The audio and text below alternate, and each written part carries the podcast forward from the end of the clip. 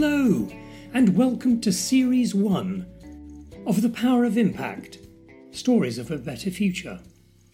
My name is David Simmons, and in each episode, I shall be talking to someone about the charity they lead and how they manage to prove the effectiveness of that charity. Our next interview is with Tina English, who is the inspiration behind the charity Embracing Age. Tina English, how are you? Um, how are you doing? I'm doing really well. Life is busy, but all exciting stuff, so it's, it's all good. So, tell me a, a, little bit about yourself. I mean, I've known you for a long time. I can't call you an old friend because the word old is, is a bit of an odd one.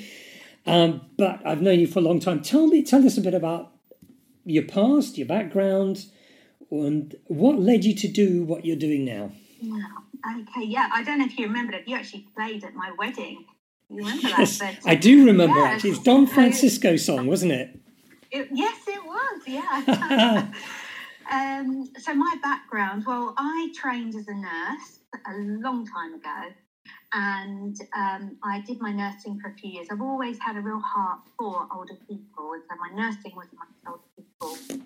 And then when I had kids, I gave up nursing. And when it was time to go back to work, I went into the charity sector with okay. older people. And then in 2014, I started Embracing Age because I really wanted to do something for older people, with older people, that had a Christian foundation to it. And, and that was how Embracing, Embracing Age was birthed. And I have to say, it's felt like the last nearly mm-hmm. 10 years I've been riding just on the wave of what God is doing, you know. So it's it's been exciting. It's been scary at times, but I feel like I always say God is the CEO of the Embracing Age because uh, He takes it where He wants it to go. What's What's interesting about that is Matt Bird used to say, "Find out what God is doing and join in," which I think is a great philosophy if you if you know what He's doing.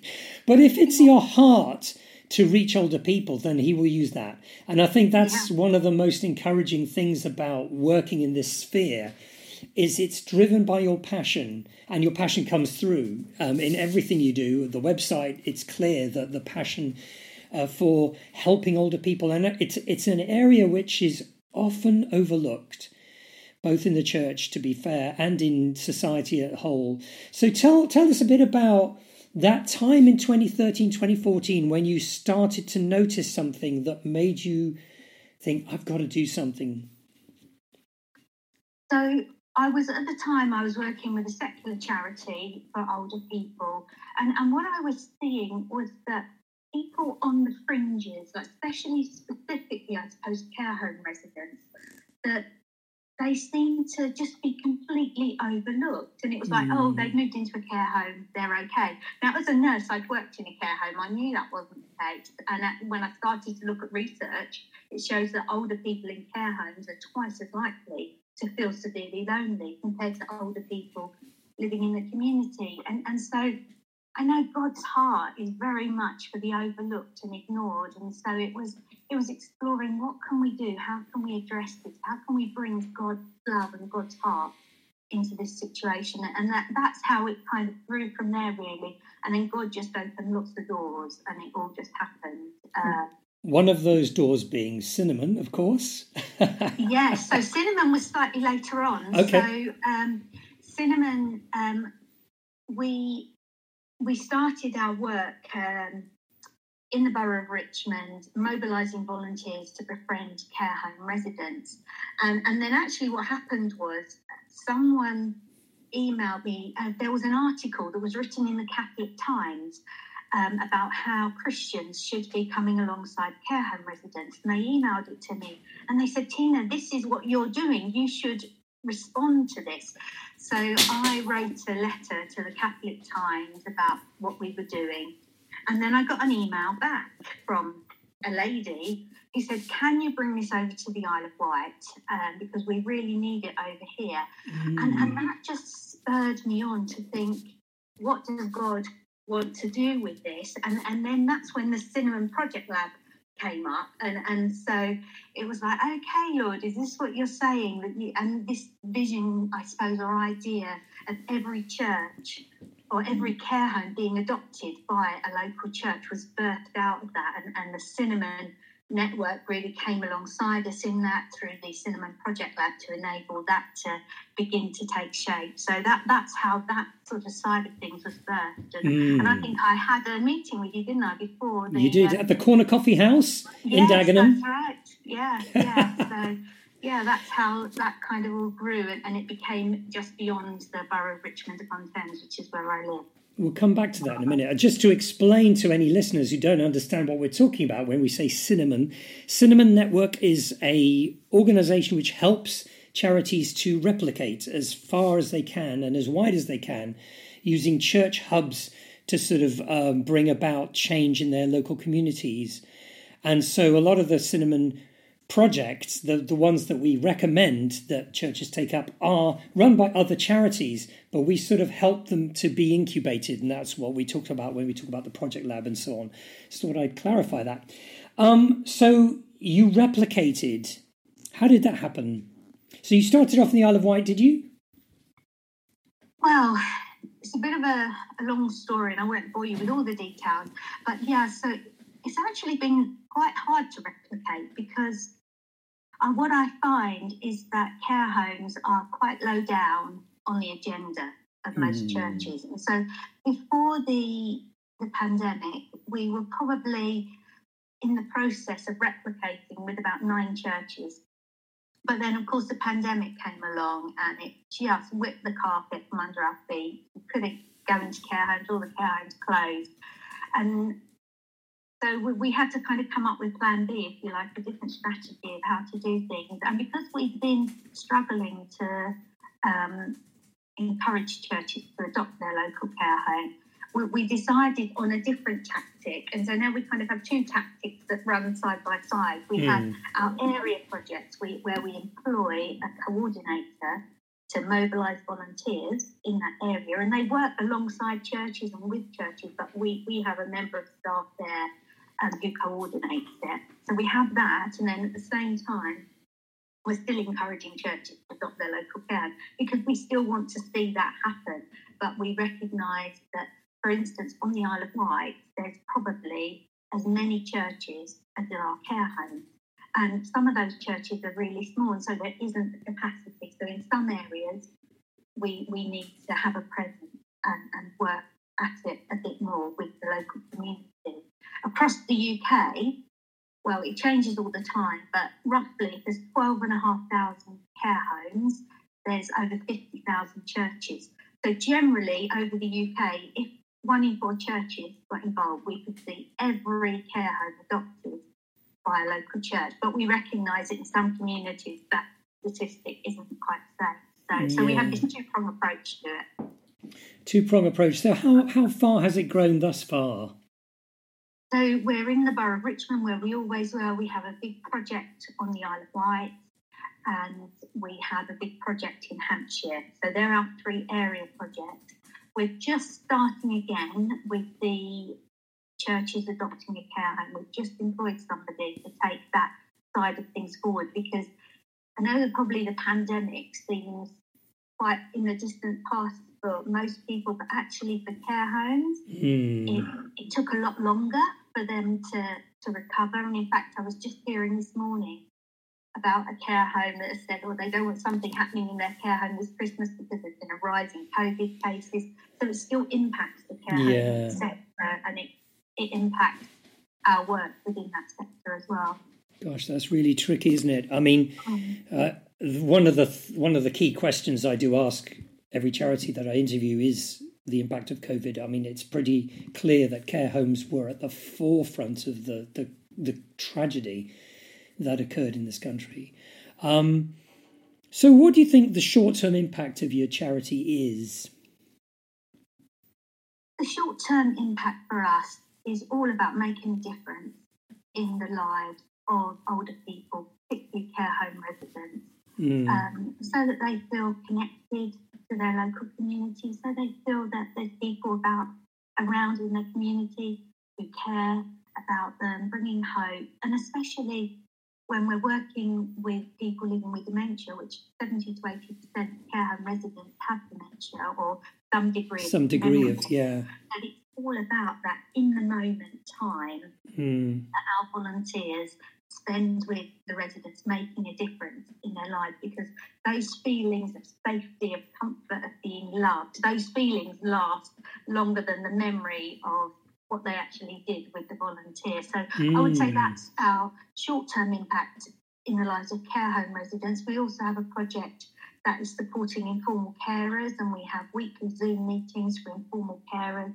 to get together and pray together. So for that project, I suppose our short term impact is that carers feel less isolated, they feel connected and supported by other carers. Um, and then our third aspect of our work is equipping churches in their work with the older generation. I guess the short term impact of that is inspiring churches to uh, think differently about their work amongst older people and think differently about older people as well.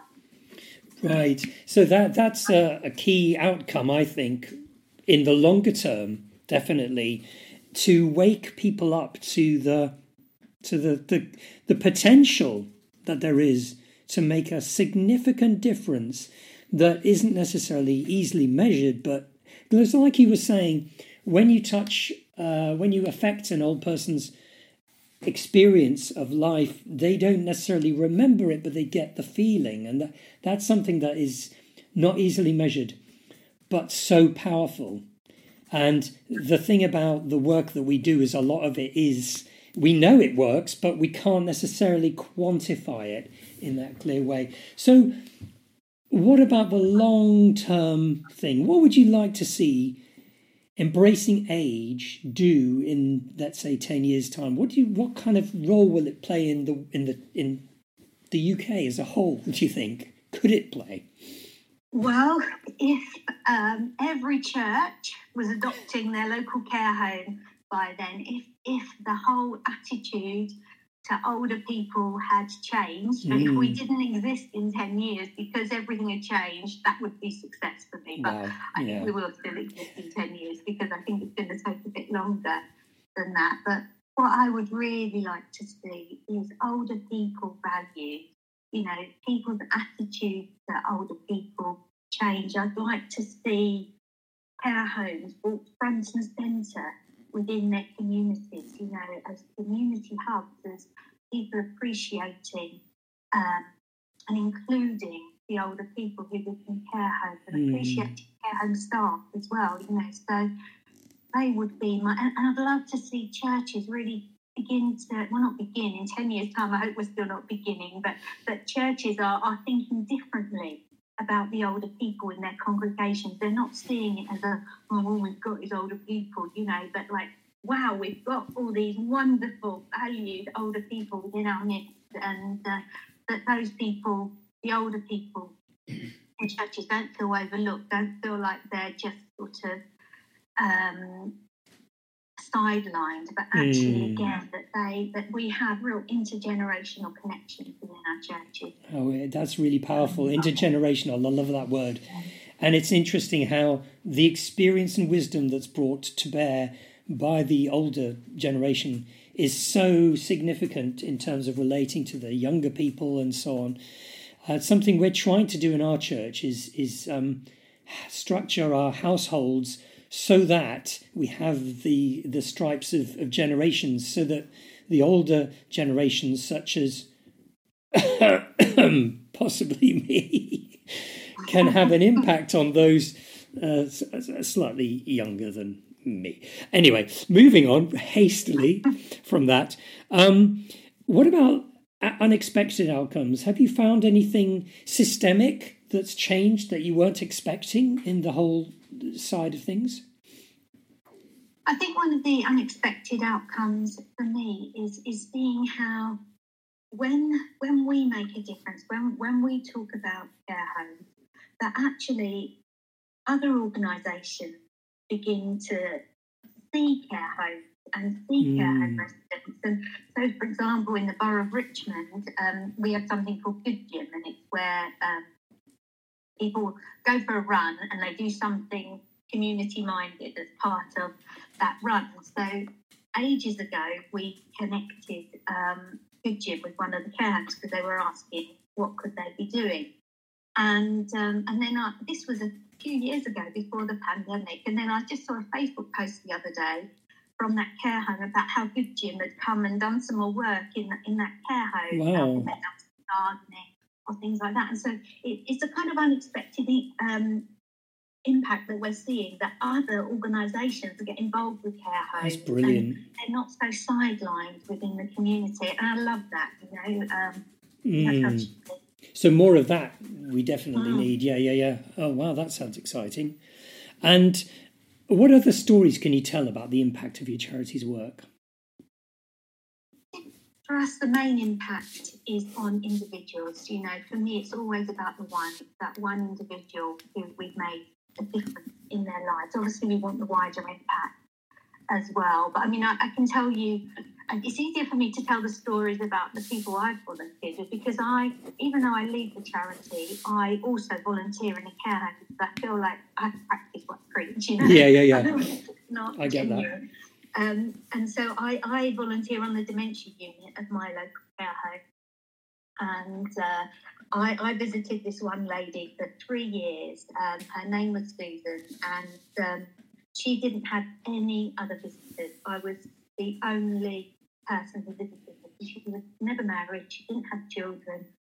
Her siblings were either not alive anymore or older than her, and um, her nieces and nephews lived abroad, so there was no one. Um, I, I, it used to be what, an hour of my week, and I would go and chat with her, and um, she would say at the end of our conversations quite often, Thank you so much for coming to see me. It's so lovely to have someone to talk to. And I just think, gosh, it's nothing for me, but for her, it makes a difference between having someone to talk to and not having mm. talk to. And, and she was quite an interesting lady. I mean, she, she dementia affected her uh, by making her quite angry a lot of the time, which is mm-hmm. why she was even more isolated because she would direct her anger at the care home staff and she wouldn't join in any activities within the care home, which meant that me coming to see her was often the only interaction that was positive for her actually within that environment. It wasn't the fault of the care home, it was just mm. the hmm. way dementia affected her. And, and one of the things I was able to do with her was find out about her life story because she always wanted to go home. There were never any pictures, anything up on the wall. She always had a bag to go home. And um, but over time, I was able to find out about her and find out about her life story. And it turned out that her mum and dad were a lord and lady. I only hmm. found this out about 18 months into our into visiting her. And her um, her both her grandparents, her grandfathers were quite famous in their own way, and there were information about both her grandfathers on the internet, and there were photos of her family in the archives of the National Portrait Gallery. Good lord! And, wow. and so I was able to put together this life storybook of her life with photos and information from the internet. And, and each week I would go through it with her. And as her dementia progressed and she was less able to um, hold conversation, one of the things we would do is look through this life storybook. Wow. And I remember at one point um, talking to some of the staff at the care home, and this one member of staff was in tears because she'd seen this life storybook and said, we, we had no idea about this lady's life story. You know, so that's the kind of impact in, within the care home that's phenomenal. What a, what an incredible story. That, oh, gosh, I mean, ah, that's so multi-layered, isn't it? There's so much to that because you have someone who is unseen, really, and you uh, were able to bring the eyes of everyone on that one life. And although she herself probably didn't recognize what was going on so much, um, there was nevertheless something very profound happening in the care home itself, which transformed the way, I'm sure, the way they treated her, because she was a lady, descended from aristocracy, from who knows when. I mean, you know, Downton Abbey, your heart out. It's really amazing, isn't it? you know, we, we, we hold people in these care homes who have such rich stories and we, we, we don't tap into them. We don't understand them, we don't know them. And, and if they have dementia, that's another barrier added to that. But I think part of bringing, I suppose, something of God into that situation is that she is seen.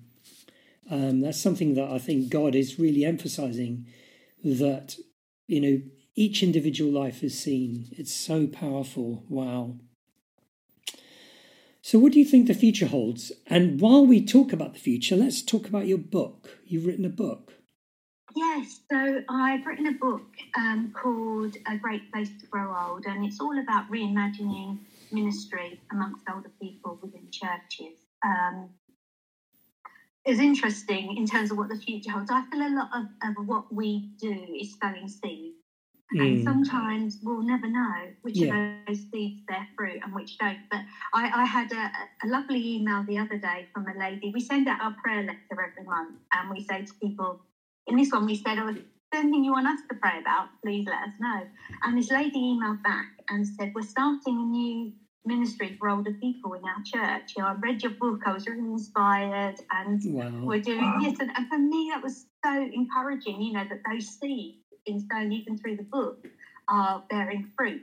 So, um, yeah, in terms of the future, I think I, again, I, I would, I would love to see more churches really rethinking their ministry amongst older people. I'd love to see every care home adopted by a local church. You know, I, I'm so humbled every time I realise the difference that the small things we do make in the lives of older people. it doesn't have to be a big thing. One of the projects we do is sending cards. We started it in the pandemic because we couldn't go into care homes during the pandemic. And you think writing a card, sending a card, not really that much effort, is it? And um, just the response we've had to people with those cards. You know, this one lady said, you know, whenever I feel alone, I think of you all and I know I'm not alone. And that's just from sending her a card every month, you know. Gosh, and, and so there's so much churches can do. You know, when we think about adopting a care home, you know, when we think of care homes in the past, probably our main thing has been doing services in care homes. Mm-hmm. Uh, and that's that's absolutely vital. We've got lots of resources on our website to help people with that. So we're not knocking that at all. But not every church has that resource. But probably even churches that don't have the resources to have volunteers to go in and befriend or go in and lead services, you've probably got people in your church who could send a card to their home, you know. So there's there's some we want people to rethink what it might look like, you know, mm. in terms of adopting your local care home and start with what you can do with the capacity that you have. So that, that's that's one of my biggest kind of hopes for the future that that will happen and and just changing in attitude, like I said earlier, towards older people. That mm. really want to see see that happen. The older people in our churches and in our communities are seen, you know, and valued. Yes, definitely adding value. I think um, every project needs to just begin with what you have. You know, the five loaves and two fish. It doesn't look much. A little boy comes up to it, but it, you know, we're in the business of multiplication, which is something I've been studying for Cinnamon Network, to be honest, because I think Cinnamon's heart is to see stuff replicated and multiplied, and I think that is so key to everything we do. So, a great place to grow old is your book. Yes. Listen, everyone, buy that book, mm-hmm. read it, think about it, see what you think you could do for your community and for the care homes in your community. Thank you so much, Tina, for your time. This has You're been a great discussion, great time, great chance to talk. I won't keep you any longer, but uh, yeah, thank you so much. Thank you. Thank you for spending your time listening to this. Do subscribe to the podcast if you haven't already done so and feel free to follow me, David Simmons, of Absolute Communication and Cinnamon Network, on LinkedIn. Thank you.